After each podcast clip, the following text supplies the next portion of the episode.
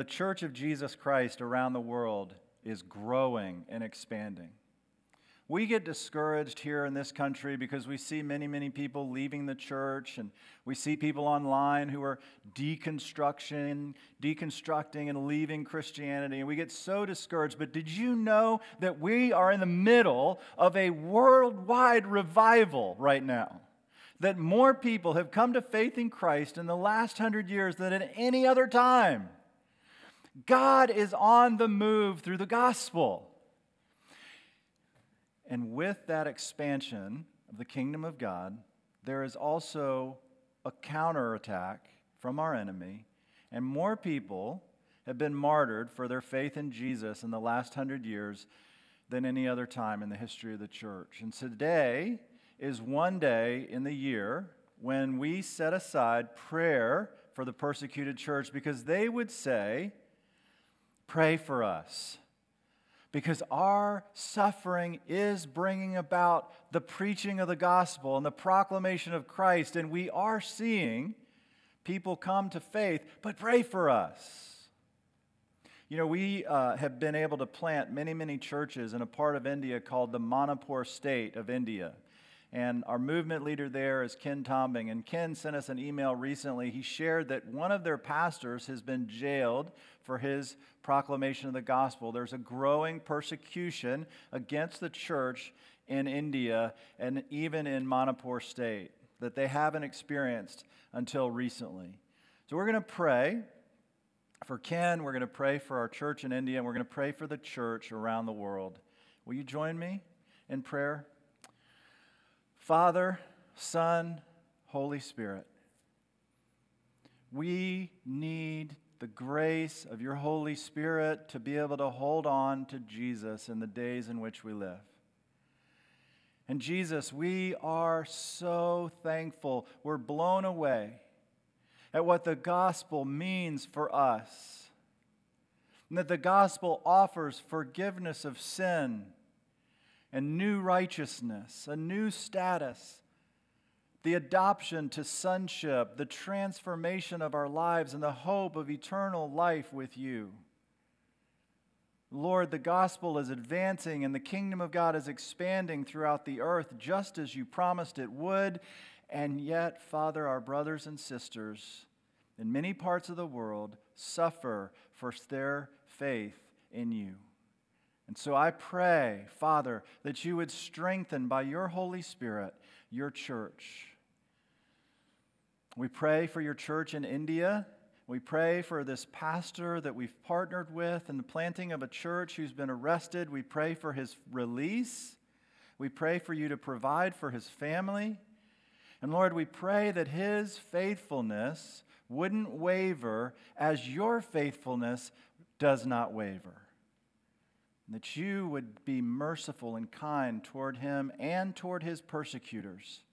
We pray for them to repent and believe the gospel and to join with the one they're persecuting in worship one day soon. Lord, I pray that as we open your word this morning, you'd help us. Help me as I teach. Help us as we hear. Help us as we come to the supper to be strengthened for this life of worship that you've invited us to. We pray in Jesus' name. Amen. Uh, the passage that we are going to look at this morning is Proverbs chapter 3. Proverbs chapter 3. And recently, um, the Wall Street Journal had an article that the headline said close to 40% of U.S. households say they face financial difficulties as the COVID 19 pandemic continues. Is that you? In the article, it gives a few more uh, percentages here. It says close to 20% of those polled said their financial situation is better now than before the COVID 19 outbreak. 32% said their situation was worse, and about half, 49%, said that it had stayed about the same. Now, I don't know where you are in those percentages, but listen, if you had a friend who came to you and asked for wisdom, asked for advice, what would you tell them? Listen, you might go to the scriptures and you might go to a verse on prayer. You might say, well, listen, just pray. Pray for your finances. And there's about 500 verses in the Bible that speak to prayer. Or you might say to them, well, you just have to have faith. Well, there's a little under 500 verses in the Bible that speak about faith. But did you know that there are 2,350 passages in the Bible that speak to the stewardship of our money and our possessions? And that Jesus Christ, Jesus spoke to the questions of financial stewardship of money and possessions many, many, many times in the Gospels. In fact, what we do with our stuff is one of the most important questions that we need to answer from the Bible as we seek to build people up in their faith in Christ. Listen, grab your study and turn to the second page of the study where our disciple making map is found. And in that, you'll see that some of the areas where we want to build believers, one of them is this question of money. And we want to learn from Scripture what Jesus says about money.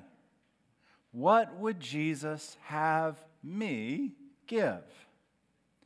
Now, it's more than just giving, because Jesus, Jesus' is teaching on money and possessions really could be summarized under three things. He, he tells us that we should earn all we can, and we should save all we can, and we should give all we can.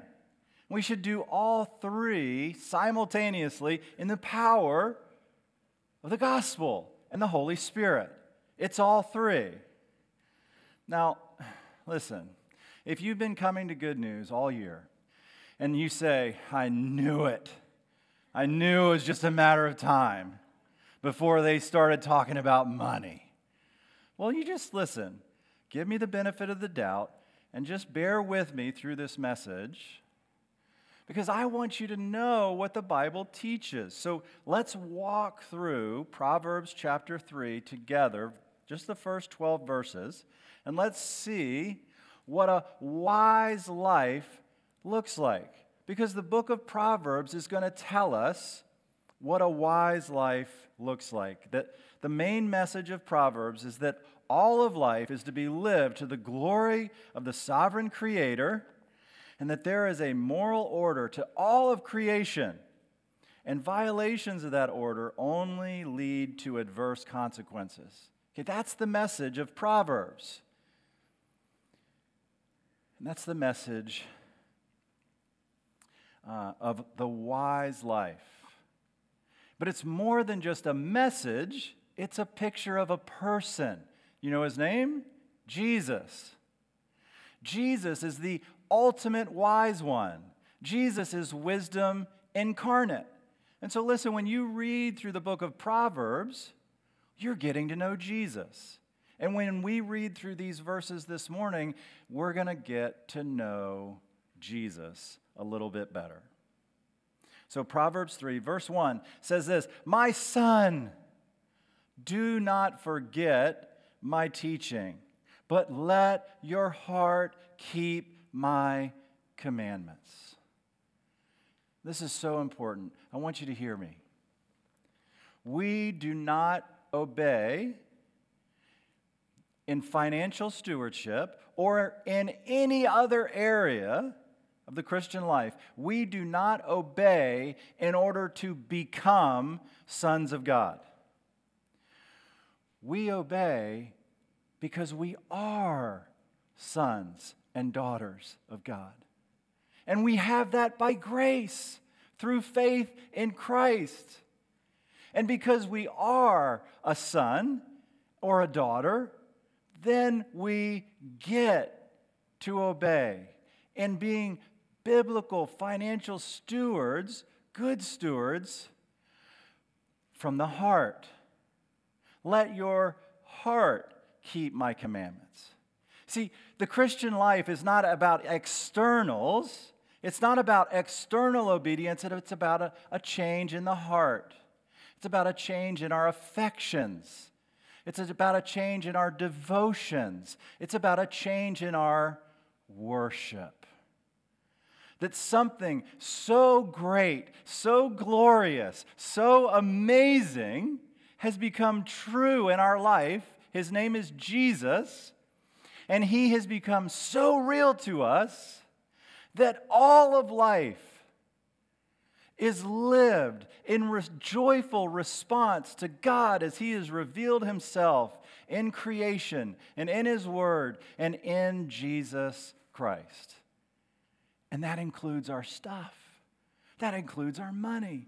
But it's because something greater than our, than our stuff has gotten hold of our hearts. So we want to worship Him. Giving is an act of worship, not for sonship, but from sonship, and not by external obedience, but obedience from the heart.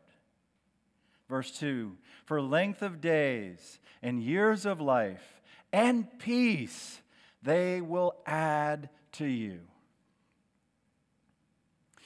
Listen, some of y'all are healthier than others.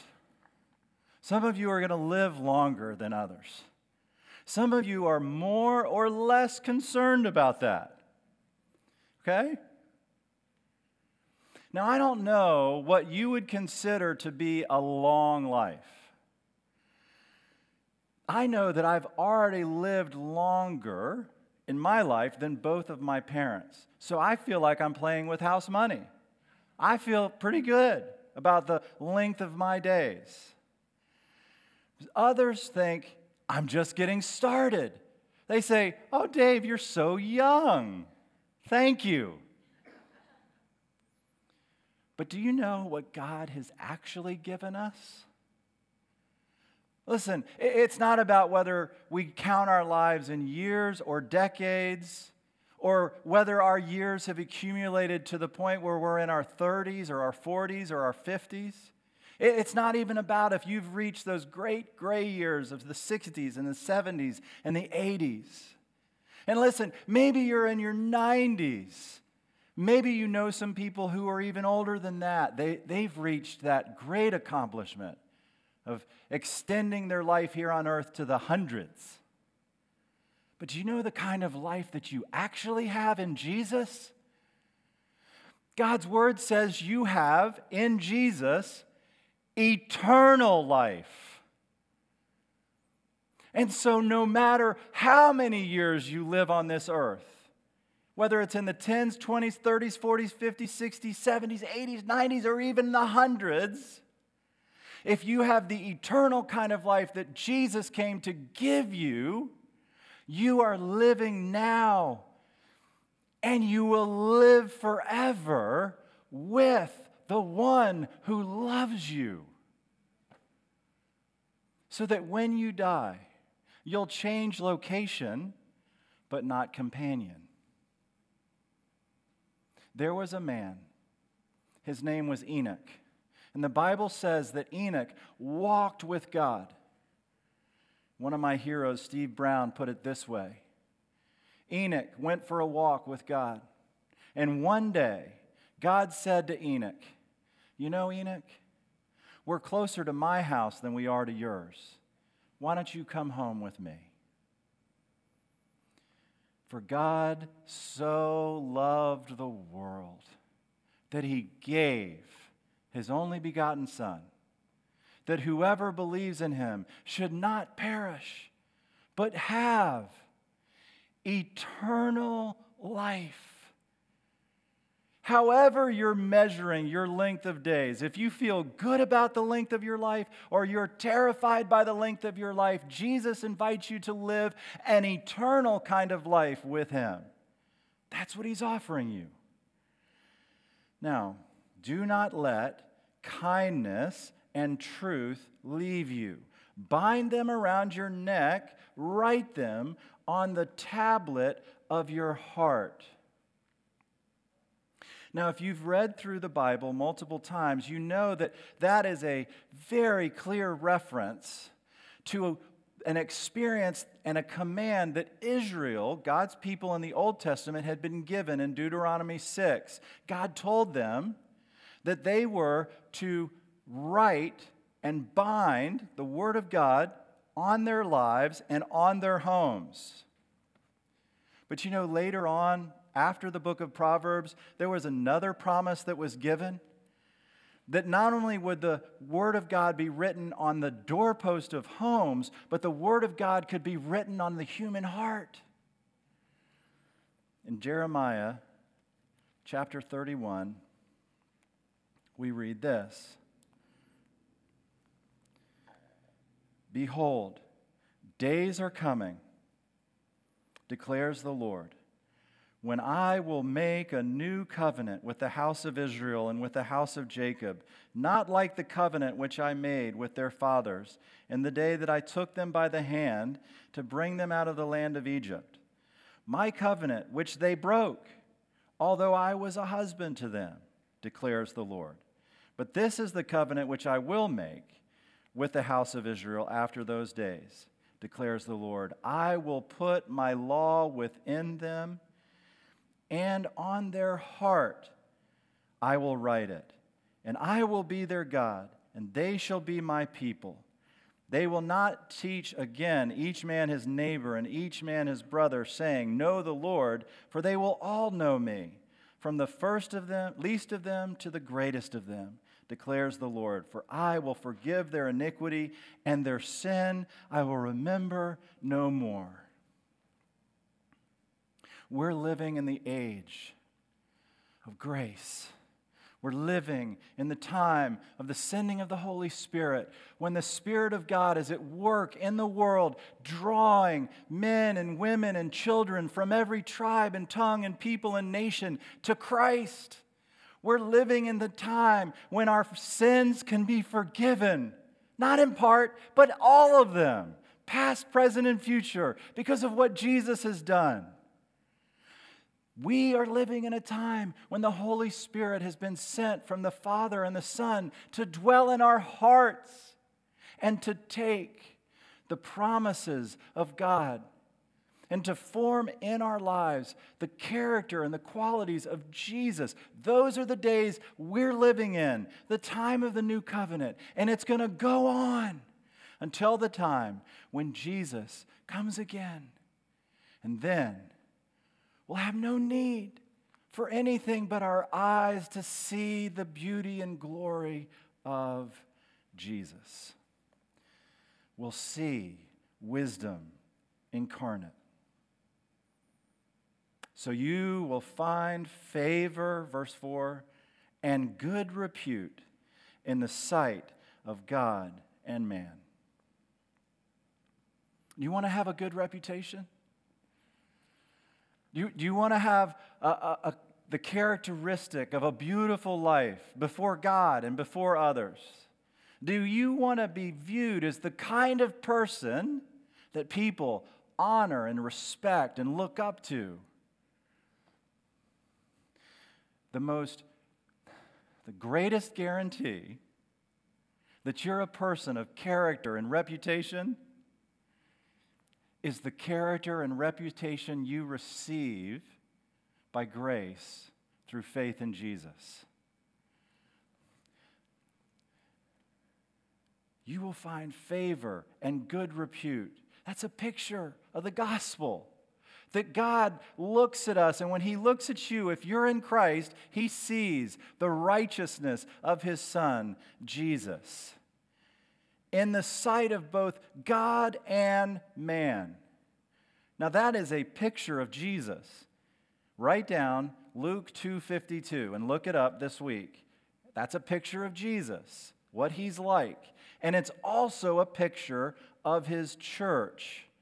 In Acts chapter 2, the body of Christ, filled with the Spirit, begins to manifest the life of Jesus. They were continually devoting themselves to the apostles' teaching and the fellowship, to the breaking of bread and to prayer. And everyone kept feeling a sense of awe, and many wonders and signs were taking place through the apostles. And all those who had believed were together and had all things in common. They were generous. They worshiped God through their giving. And they began selling their property and possessions and were sharing them with all, as anyone had need.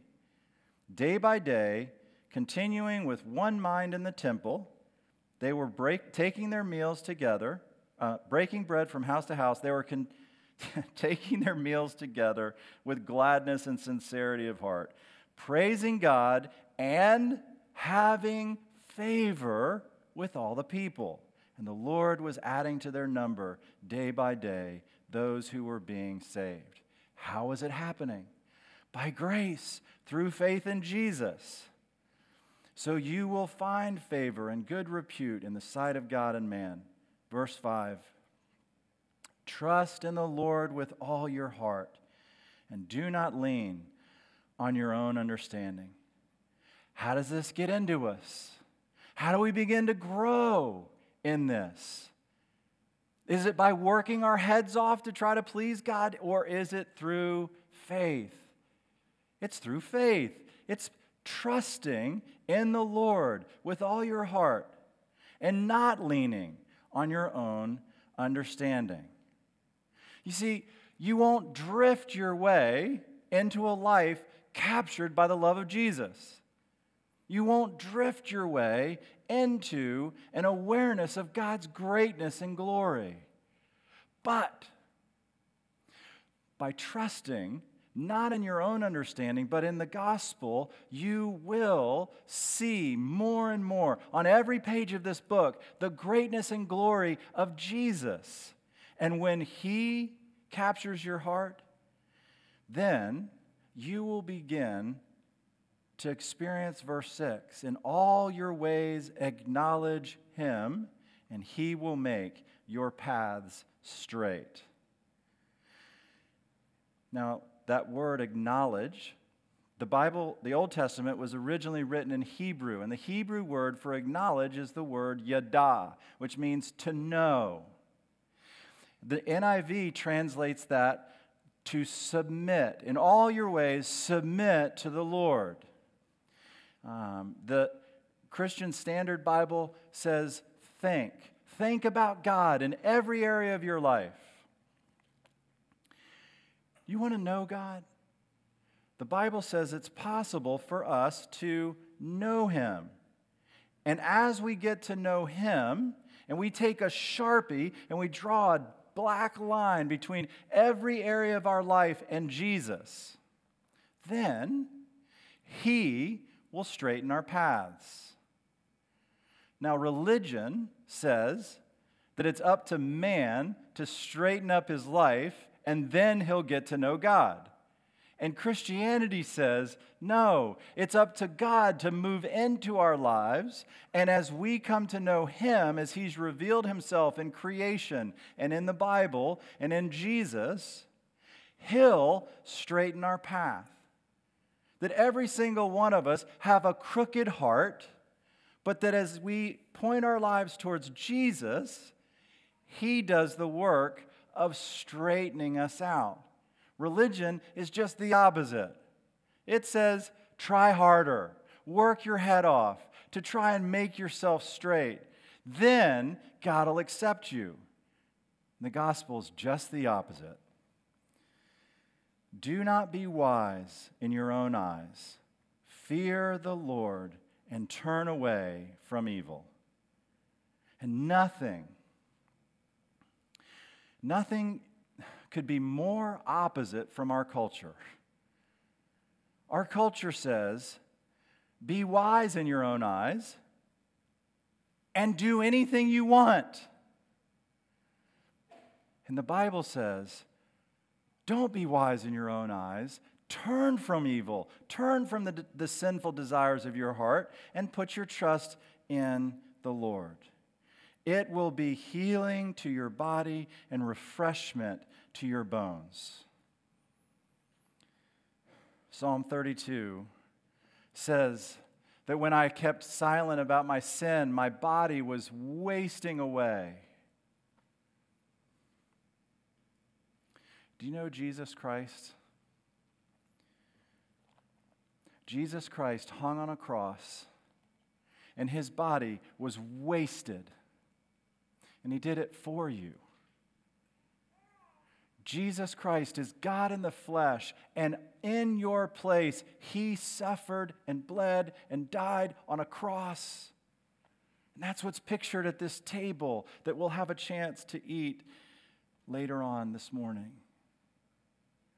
The healing for our bodies, the refreshment for our bones came because Jesus was willing to be crushed and Jesus was willing to be thirsty so that we could become refreshed.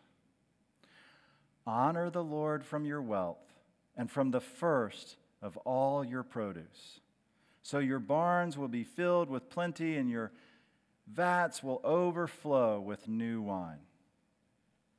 Now, up in verse 7, we saw the word fear, and that means to revere, to make much of God and his greatness. Here, in verse 9, we see the word honor. And the word honor is the word kavod, which means weight. So, in other words, show the weightiness, the glory, the awesomeness, the splendor, the holiness of God. How?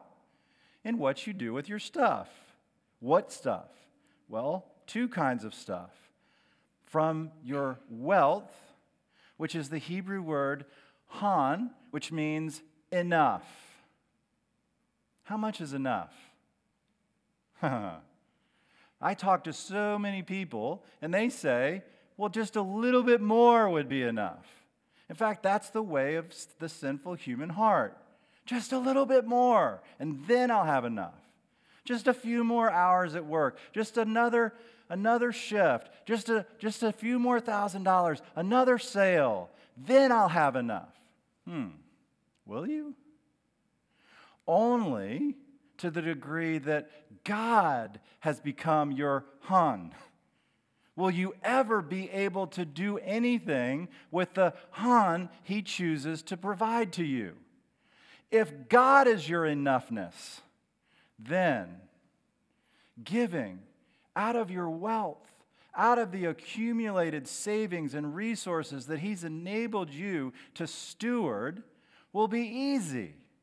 But until your heart is captured by the love of your Han, God, you're always going to be working your head off to try and get just a little bit more just a little bit more, just a little bit more, and you'll sacrifice your health and your family in order to get it. And all the while, God in the gospel is saying, I've given you enough. Worship me, honor me, show the world my weightiness. Now, it's not only our hun, our enoughness, it's also our firsts. And that Hebrew word can mean not only our first, but also our best. So, as you receive from the Lord, give Him your best. Give Him your best, your first, your best. Prove that He is enough. How do we get there? See, the only way that you and I will ever get there is if we believe the gospel. If we believe that Jesus Christ has done everything necessary to provide for our eternal life. The only way that I'll ever honor the Lord from my wealth and from the first of all I produce is if my heart is captured by the love of Christ in the gospel. And the gospel has bad news. The bad news of the gospel is that none of us have honored God. For even though they knew God, they did not honor him as God or give thanks, but they became futile in their speculations, and their foolish heart was darkened. See, the bad news is that none of us have lived up to the standard of righteousness, which is to honor God, to worship Him, to make much of Him, to show His greatness and glory in the way we live. None of us have done it because all of us have sinned and come short of the glory of God. But you know what God did? So, the good news of the gospel is this Jesus Christ took on our humanity. Being fully God and fully man, Jesus Christ took on our hum- humanity.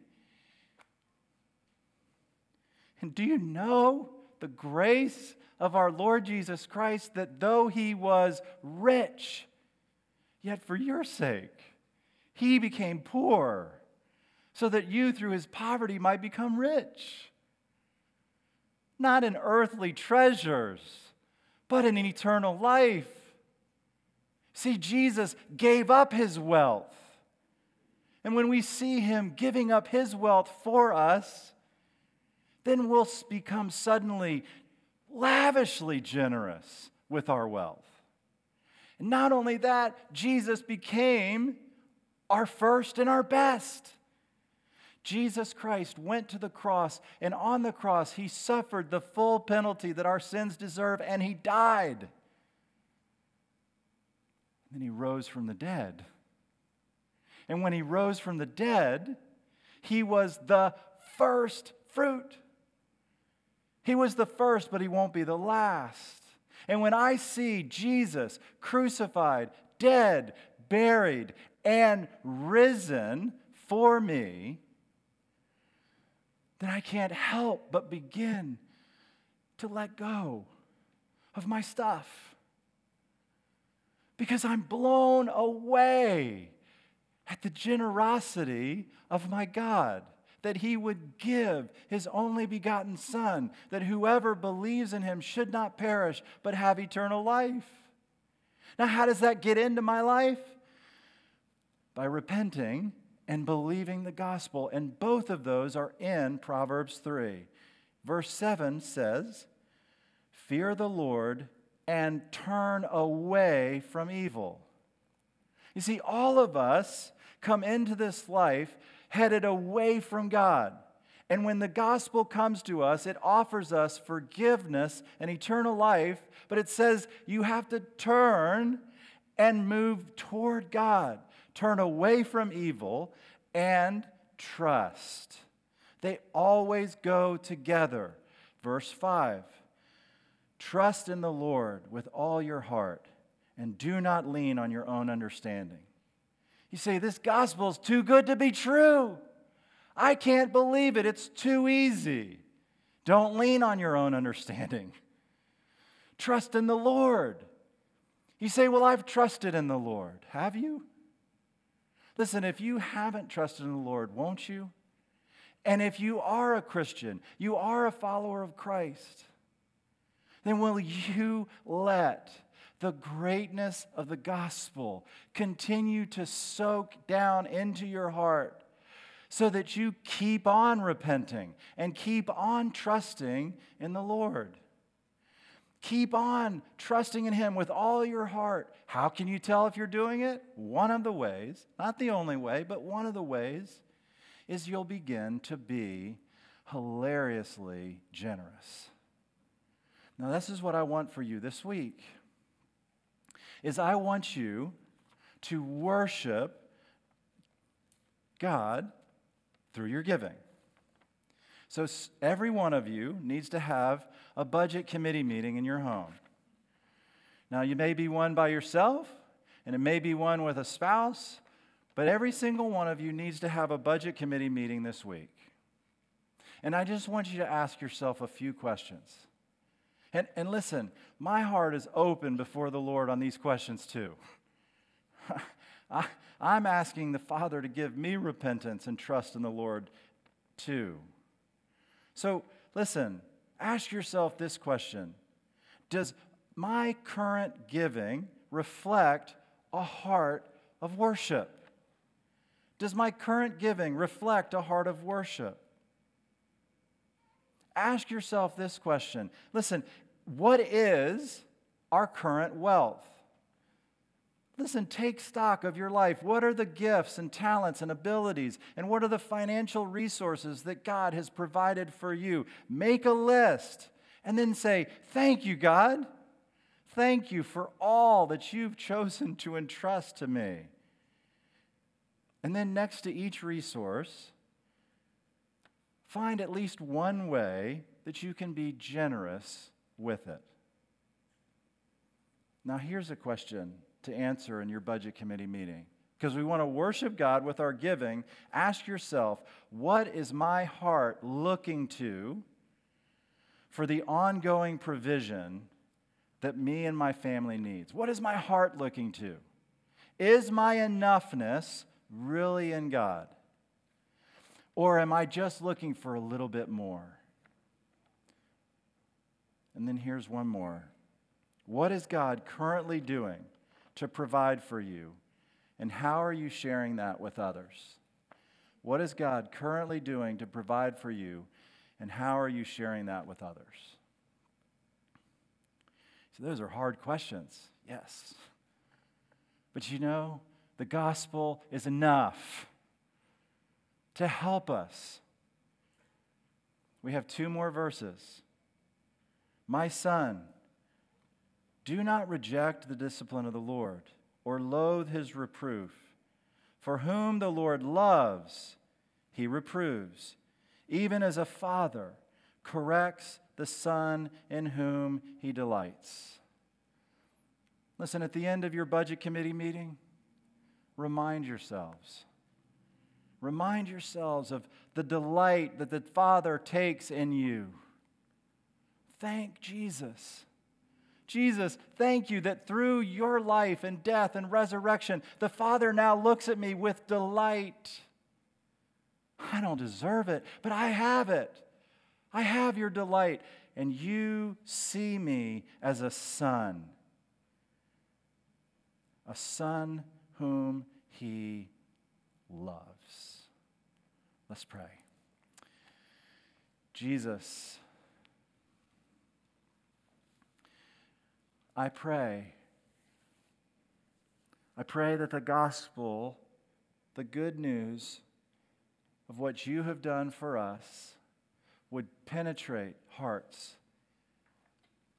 And Jesus, I pray that you would send your Holy Spirit now and in every heart gathered here, watching online, you would be sinking the gospel down. And for some, Holy Spirit, as you come, you're going to invite them to turn from sin and trust in Christ.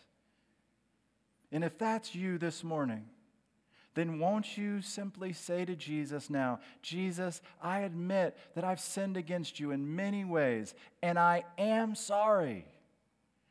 I've only sinned against you. I'm in big trouble.